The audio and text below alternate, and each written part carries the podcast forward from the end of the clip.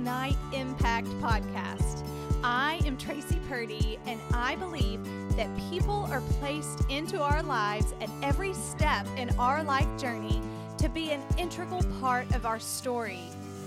Here on the podcast, we will talk with individuals who have influenced me, helped me grow, nurtured me, inspired me, transformed my thinking, and enriched my life, and will do the same for you. Will be covering a variety of subjects, so stay tuned to be inspired and encouraged. Our guest today, Emily Smith, is such a special friend to me. She is a mom of five, wife to Brian of 25 years, advocate for adoption, and has partnered with one of my favorite companies. She partners with artisan businesses that share a passion for building a flourishing world. She helps develop these businesses through empowering them to grow sustainably and to create dignified jobs for people and families who need them. She is also on the board of Light Evangelism Ministry that shares the gospel through evangelism and humanitarian efforts. I cannot wait for you to get to know Emily and how she has impacted my life. Welcome, Emily Smith. I am so thankful that you were able to carve out some time to come and visit with me today. Thank you. Anytime I get to spend with you Oh, you're so sweet. is the I love it. greatest. I love it. I am going to start off diving right into the topic that I would love to talk with you about advocacy. I believe that advocacy can look different for everyone. Every person has a different perspective and a different story to share, which is one of the reasons why I'm so excited about this podcast. Sharing others' perspectives that in turn have an impact on those around them. Whether your cause is related to climate change, human trafficking, animal welfare, or fashion, the goal of an advocate is to communicate your passion for an issue, your desire for change, and your hope is that others will grow passionate about it and will join you in the fight. I think the first time that we ever met was what, like 14 years ago? It was about that, yeah. Probably close Long time that. ago. So we were at a national women's conference and we had mutual friends and I could so clearly see that you were an advocate for adoption and you had such an amazing voice for that. We connected by talking about our infertility, miscarriages, and adoption within the first 10 minutes of knowing each other. and I, I like to dive in quickly. Right at dive it. Yes, in quickly. You're like a no nonsense gal. I like it. I believe that was like right around the time that you had just started the process of bringing Mm-hmm, Abby home. And we had just begun the process of looking into adoption ourselves. You and Brian have such a beautiful family. While you have two adopted children, you have three biological miracle children as well. Mm-hmm. You have Hannah, who is 21, Caleb, 13, Ruthie, 8. And then you got to add Abby, who is now 12, and Betty, who is 14. That is quite a spread for your kids. It's a lot. It's a lot. We got every stage of parenting going at the same time. yeah, Yeah. That's It's another mental level. gymnastics. Love it. How well do the kids get along? Not Do at they- all. Not at all. they don't. Okay. I have this vision in my head of this beautiful, like, I don't know, little house on the prairie kind of family Sure, where all all? the kids just love each other, and they get along, and no, we live in we live in the real world. Chaos. At our, yeah. Oh my gosh. Right. I call us the Smith Circus because It's like we just bring the circus to town everywhere we Yeah, go. day It's- to But day, it's a right? beautiful life. It's hard and it's chaotic, but it's good. It's beautiful. Have you always considered yourself to be an advocate, not necessarily just for adoption, but in any other aspects? I don't remember, like, as a kid or growing up, I don't remember really feeling that pull to stand up for people who don't have a voice. But that is something that my mom modeled for me. Really? As I was growing, I was seeing her in just her day to day life, reaching out for the people who were on the margins hmm. and people who were outcast. My dad was a band director for Okay. 30 years. We had kids that were in the marching band that were a little different. Sure. And they would get treated differently, not just by people in the school, but by people in the band. And my hmm. mom was always drawn directly to those kids Really? and would pull them in and make them know that they were valued and loved and that they had a purpose and a place. wow. And when we held her funeral back in September, about four months ago, one of the boys from the band came and I was shocked to see him there. Wow. And he said, Your mom changed my life Wow. just from seeing him. Mm, And so that was that's so the powerful. model Yeah. that was laid for me. So as I grew, it just became part of who I was. when do you feel like you started using your voice to Honestly, not until right about the time we started thinking about adoption. really? Yeah, I feel like I was living kind of in my own little world, my Mm-hmm. self serving world, Right. right? With me at the center of it. Sure. God just really started to open my eyes to one, the plight of the orphan. But at the same time, I was reading some books and doing some Bible studies that were talking about image bearers and the need for us as the body of believers to build up people that didn't have a voice. And God just started the path. from He- there, yes, right? Yes. So, was there an event that set your sights on adopting Abby? I'm not sure I've ever heard like the backstory Mm-hmm. to her adoption. Was adopting like internationally something that you and Brian had always wanted to do? No. No. So we, you know, you mentioned that you and I have connected over infertility and miscarriage. Right. Um, so we got married in 97. We started trying to start our family in 98. Went through a lot of infertility, all the treatments, everything. Oh yeah. Um, we got very well. pregnant. yeah. Um, we got pregnant through assistance with Mm-hmm. um, meds in 99, actually. Okay. So probably about 18 months ish after we started trying. And then we lost that baby May 22nd of 2000. We lost that baby at 13 weeks. Hmm. We got pregnant six months later with Hannah and miraculously was able to conceive and deliver her. So when she was about a year old, we went to a concert with Steven Curtis Chapman. okay. And we had been saying that we were ready to start trying again because we didn't know how long it was going to take. Yeah. It had, ta- you know, it was three years from the time we started until we had Hannah. Well, that concert was right after he had adopted Shaohannah from China. Okay. And a lot of his concert was surrounded around adoption and around her. And I just started weeping at the sight of this baby girl on this screen mm-hmm. who had been abandoned, who had had no no hope for any kind of flourishing future. And they had opened their home to her. And I felt God saying, You're going to adopt.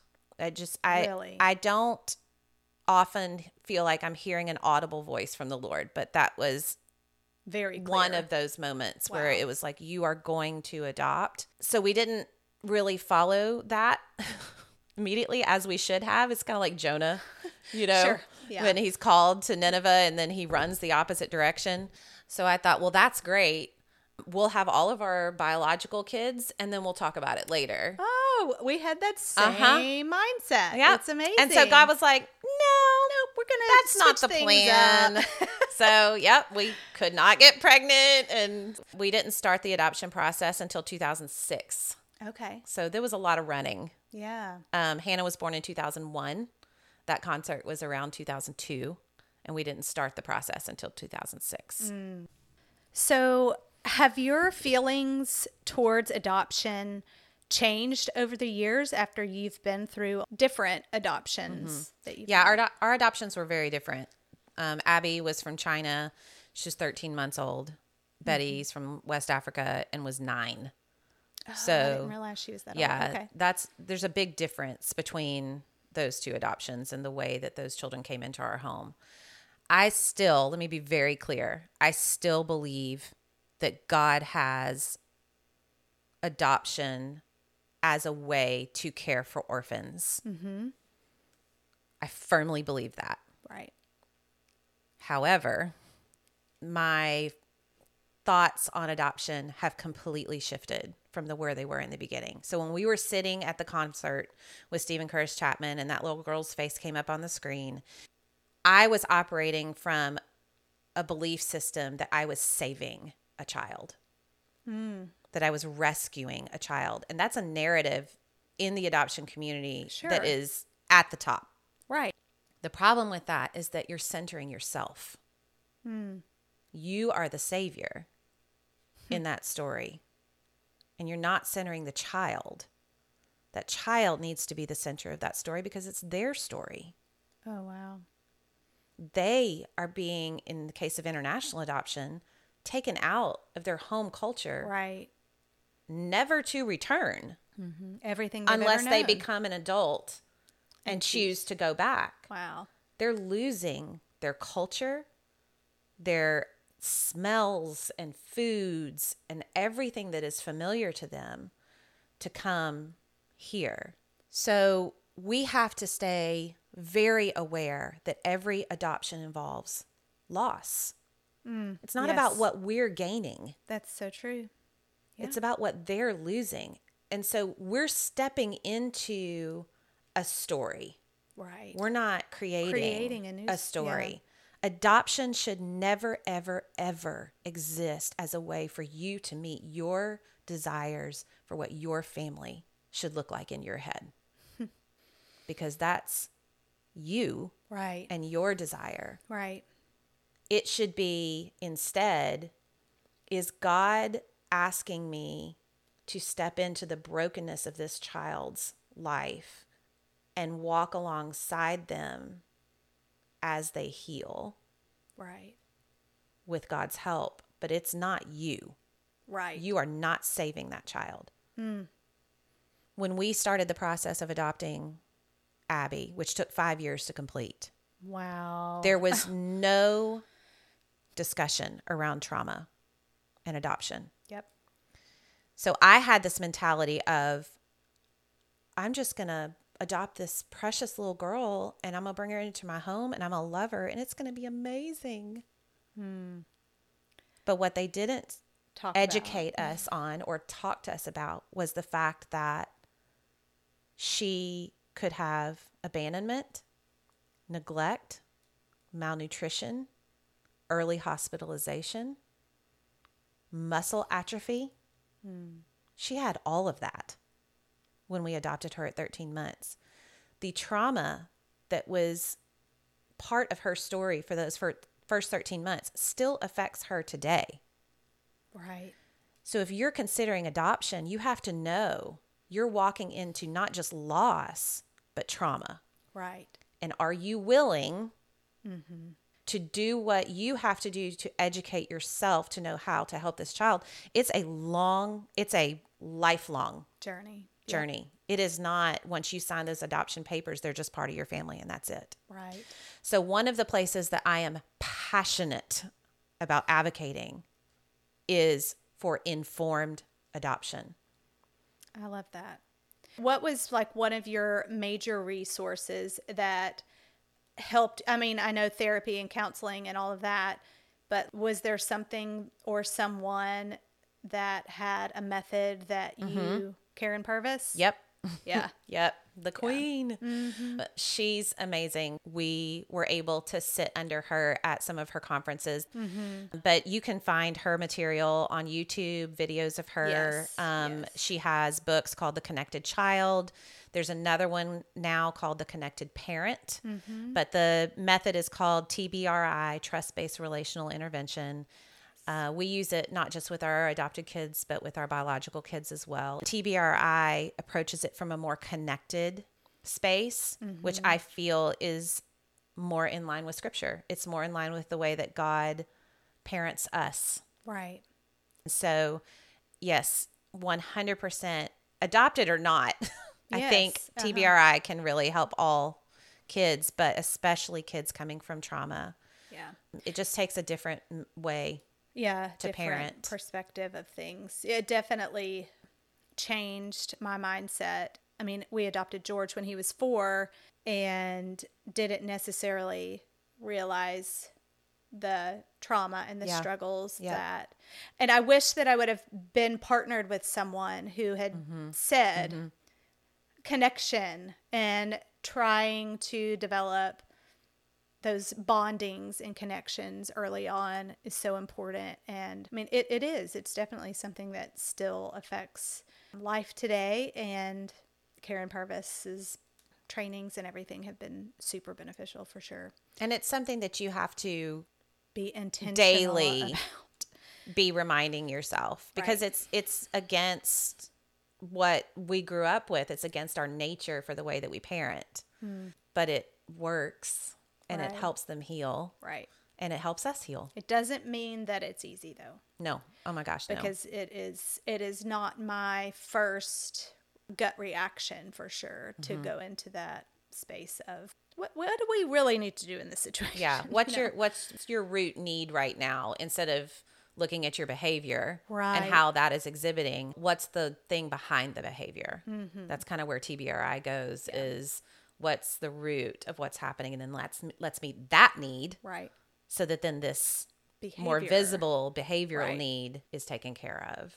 My main thing that I tell people now when they come to me and they say, We're considering adoption, I always give people the resources for Karyn Purvis. Mm-hmm. Read The Connected Child. And then there's another book that I recently found by Brittany Salmon, and it's called It Takes More Than Love. Mm. That one in particular must be read if you are considering adopting a child that is of a different ethnicity than you are. Okay. Absolutely the best book that I have read because that adds a whole nother layer Of things. of things to the adoption process and to them processing their story and who they are and their identity. Yes. So you can see the you can see the shift that we took Yeah, from changed, huh? from this.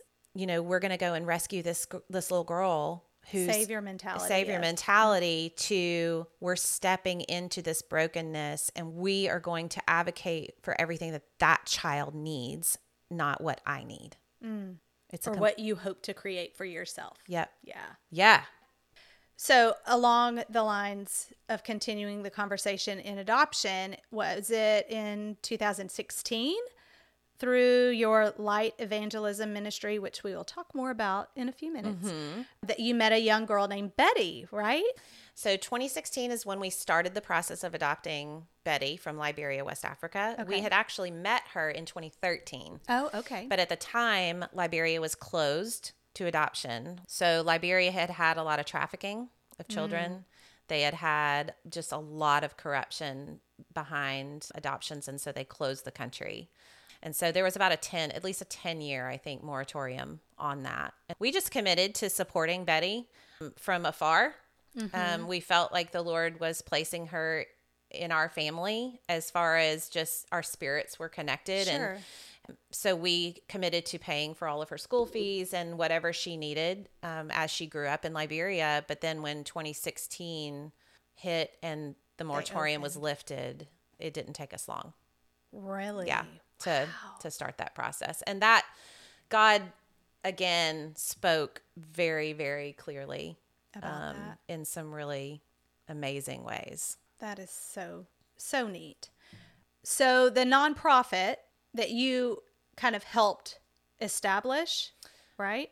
So we didn't establish the nonprofit. We came on um, many years after it was already started to pilot their child sponsorship program. Okay. And this is Light Evangelism Ministry. Yes, And from what I saw, they're primarily serving in Liberia, West Africa, correct. but it also supports ministry partners in Guinea. Mainly in the Ivory Coast. Ivory Coast, West yeah, Africa. Mainly in the Ivory Coast, but they have done some work in Guinea and Sierra Leone. Those countries are all right there together. Okay. But the majority of the work is done right there in Liberia.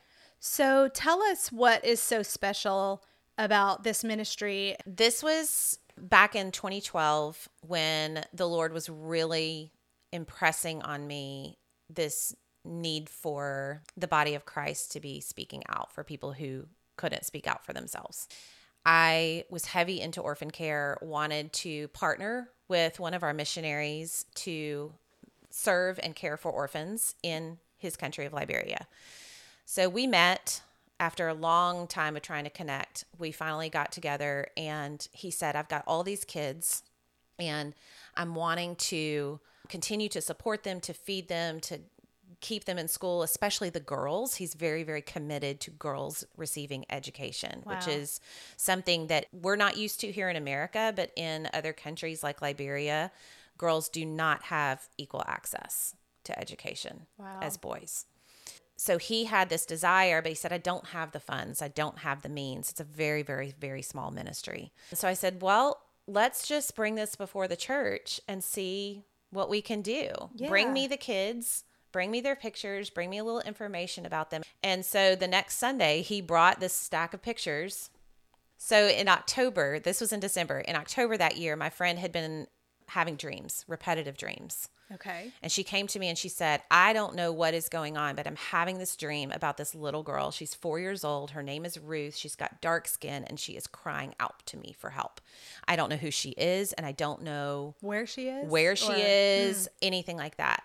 So we committed to just praying that the Lord would reveal this. Well, two months later, when Mark brings me this stack of papers, the very first child that I put up on the bulletin board is a dark skinned little girl named Ruth, and she's four years old. Stop. And I Oh, my called my, friend because I was there early. I called her and I said, I am looking at her. Like, I'm getting Holy Spirit chills just telling the story. I do every single time. I'm looking at her. We're She putting her up for sponsorship. Mm. And she said, I'll do it.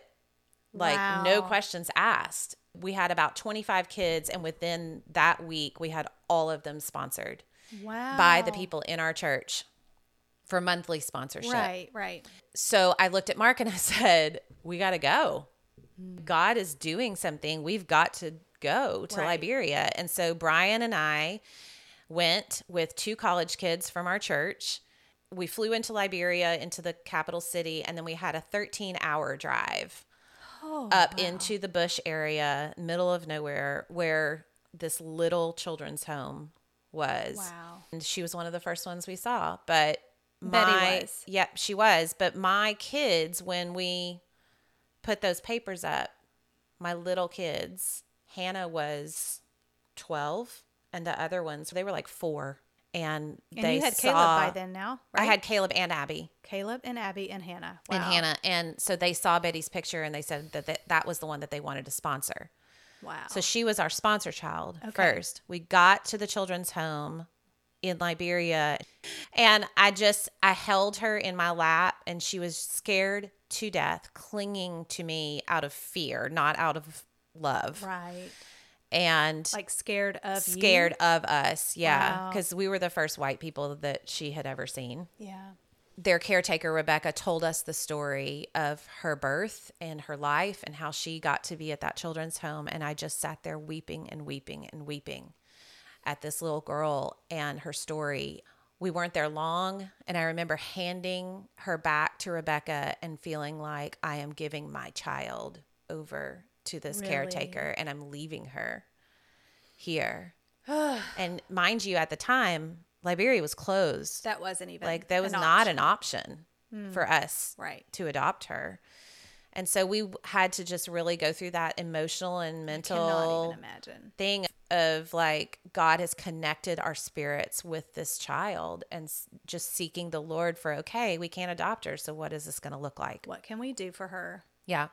So that's what we committed to and then as soon as that moratorium lifted that was it. We were just You were ready. we're going. Yeah. So is that about the time that led you to partnering with one of my favorite companies, mm-hmm. an amazing nonprofit that helps so many families around the world be able to fund their adoptions Yep. all while supporting artisan business partners around the world. How did you come to learn about Noonday? Yep and what do they do to help families be able to help fund their adoptions? So I've been working with Noonday Collection since 2016, and Okay. that's the year that we started the process for Betty. The Okay. whole reason I started to work for them was because of our adoption. Oh. Um, I had heard about Noonday a few years prior. I had wanted to work for them, but the Lord was not opening that door. Noonday Collection exists to create a marketplace here in the United States for handmade artisan goods from around the world. We work in 15 countries. We work with 2,500 artisans. Mm. They make the products, but they don't have marketplaces in their local areas. They live in real vulnerable communities a lot of times, and they just don't have the buying power in their countries to sustain their businesses. Hmm. So we purchase those products from them and sell them here in the United States. And it allows their businesses to grow. It allows them to give jobs to people who are just struggling to make ends meet. We serve women with HIV, women who have been trafficked, women who are escaping domestic violence. We also have men that partner with us. My, so my job is here in the States to be on that sales side. Right. What they also do though is trunk shows that are adoption trunk shows. And so Okay. Noonday has given over a million dollars now to adopted adoptive families to help them Wow. bring kids into forever families.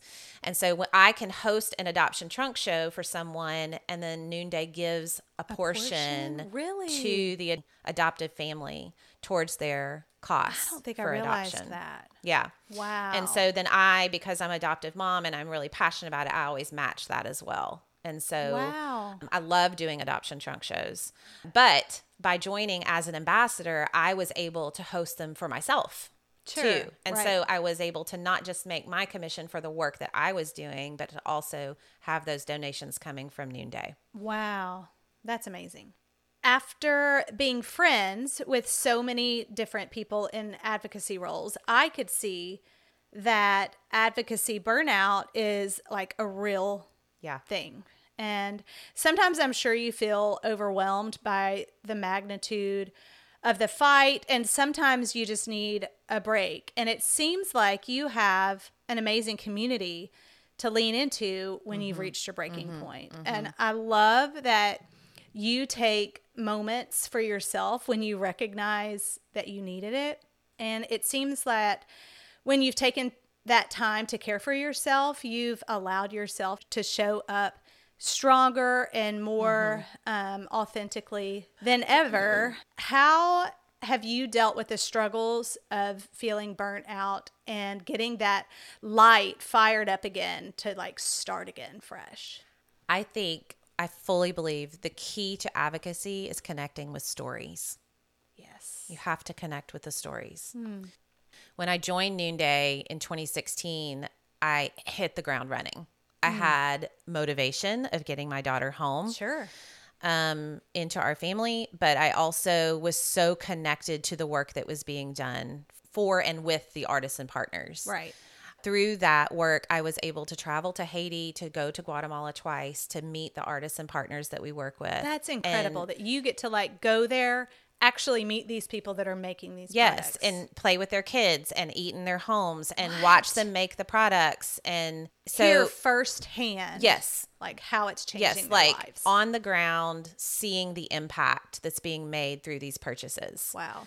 I'm connected to the stories of those people that I have been with, Right. right? Like people I would call friends now Yeah. Yeah. uh, in other countries around the world. There there with that comes this feeling of I have to keep going for them. But with that going and going and going comes the burnout. Right. I said that my mom passed away in September. She passed away from Alzheimer's. It was about a seven or eight year battle with Alzheimer's. We were starting to get into the hardest phase of that, probably, well, 2020. Oh, yes. Um, you had the pandemic Mm-hmm. plus everything going on with my mom. And I had been doing Noonday hard for five years Right. at that point, And I just hit a wall. Sure. I couldn't do anything else. Right. I couldn't pick up the phone and call somebody to book a trunk show. I could not even think about it. And I remember having so much guilt over that because I felt this responsibility to those artisan keep- partners to keep going. And the founder of our company, Jessica Honegger, called me and she said, because I had texted her and said, I just can't do it. I hmm. can't, I can't even pick up the phone. And she called me and she said, Emily, this is the beauty of the work that we do. You can step back and you can rest Wow. and then you can come back. the founder of the The company. called founder of the That is company. And she said, Stop. Right And it was the permission that I needed to take a break. to take that pressure off of me and Mm-hmm. to take a break. So I put it away. Like I didn't touch it. Right. And it took over a year. I mean, I dabbled. And you still Here and had there, that 'cause I had- connection with the community, right? I did, yes. And those women in our community, hands down, are the ones that kept me going through that last bit, you know, with my mom and and and the burnout and just saying, We're here. It, Yeah. it doesn't matter if you're working or not. Right. Like we're here and we're praying for you and we're lifting you up and Mm. we are your people. Yeah. Side note, the community with Noonday that I've gained shocked me. Really. I thought it would just be something that I did to raise money for our adoption. And instead, I gained an entire community of like minded women who have been my foundation Wow. Through the hardest times of my life. That's incredible. So they all called me to rest. Mm-hmm. I put everything aside. I spent intentional time with my mom, That's so which. I That- needed to do. I didn't need to be distracted. Sure. in that moment. And I wouldn't take that back for anything. Mm-hmm. But then the Lord called me back into it last season in the fall. And then January, just a couple weeks ago, I went back to our national conference. Um, so I was back in person and I was listening to Jalia, our artisan partner from Uganda, the very first one that we ever worked with. And she said, I have had to let go, meaning lay off, almost all the managers at the artisan business because of the decline in sales. You know, the whole world is struggling right now Sure. financially. Right. But what we don't realize here in America is that when economic downturns happen, Right. for us, we may have to not go to Starbucks as much, or we may have to cut out eating out, or, you know, there's like places that we can cut Right. that make us Doesn't able. really it- affect our day to day right. life. Not in a way of survival. Right. Sure. And she said that these managers have had to leave their kids with extended family and leave the country? To go find work. Separating families because our sales are not enough to, To keep them, them. going. And That's heavy. that lit a fire Yeah. under me. So that's where I say that advocacy, if you don't connect it to story, you're gonna burn out because it's heavy. It's Mm-hmm. It heavy and very hard heavy. work. Sure. It's emotionally draining to carry these stories and to be working for change and for restoration, for redemption in people's lives. Connecting to those stories of, okay, is God okay with that? Is God okay with families being separated Right. in order to survive? Mm-hmm. Obviously, no. sure. And so then, me as a believer in Jesus, I have to step up and say, okay, well, not on my watch. Right. What can I do? And it brings me back every Wow. time. That's amazing. One of my favorite quotes that I ran across during preparing for this is from the president of International Justice Mission, Gary Haugen. Mm. Love, is how you say it. love that organization. So he said, God has a plan to help bring justice to the world, and his plan is us. God has placed us on this earth to be his hands, to be his feet, and to show his heart to those he loves. When you choose to use your voice and advocate for those in need, you are showing love to them. The plan for justice is you. So I read that and I was like, everything about this screams Emily Smith to me. Mm-hmm. Like when I think of you, you are a no nonsense, get to the heart kind of girl. And I think I know that the world would be a better place if there were more people like you. Mm. I do. But you know what? Mm-hmm. There's more people that need to know that they can do this. They have it in them. What is it that holds people back? It's messy. It's, It's hard. hard, It's yep. uncomfortable. So we want to feel happiness all the time. We want to feel peace and we want to be comfortable. We want to feel a life of ease. Mm-hmm. I was just talking to a friend about this yesterday. Advocacy work doesn't do any of that. It pulls you into the darkness of this world, it pulls you into the messy spaces. Yes. But that's what Jesus did. Right. Jesus came into the darkness and the brokenness of this world to restore it and to redeem it. Mm. And so, if we're going to be part of the body of Christ, And image bearers. we have to Yeah. step into the darkness and look into the eyes of those image bearers and say, God loves you. He cares about you. He mm. came for you. That's mm. that is part of the gospel. The gospel is I am giving my life to Christ and now I'm going to take his message and his restoration into the darkness and bring more people with me. It's beautiful, but hard too. Yeah. To to want to step into that, knowing Yep. that it's going to be so challenging. you know? costly. Yes. Yeah. So I'm going to speak a little bit more into you. Okay. You daily advocate for your children, your husband, your health, the health of your children, mental and physical. And you do so with such humility and authenticity, which we just heard. One of my favorite things about you is that you never let people on to think that this is easy or that trials don't come your way. You are so strong in acknowledging that when you are advocating for others, that the enemy is going to come in strong and try to mm-hmm. take you down.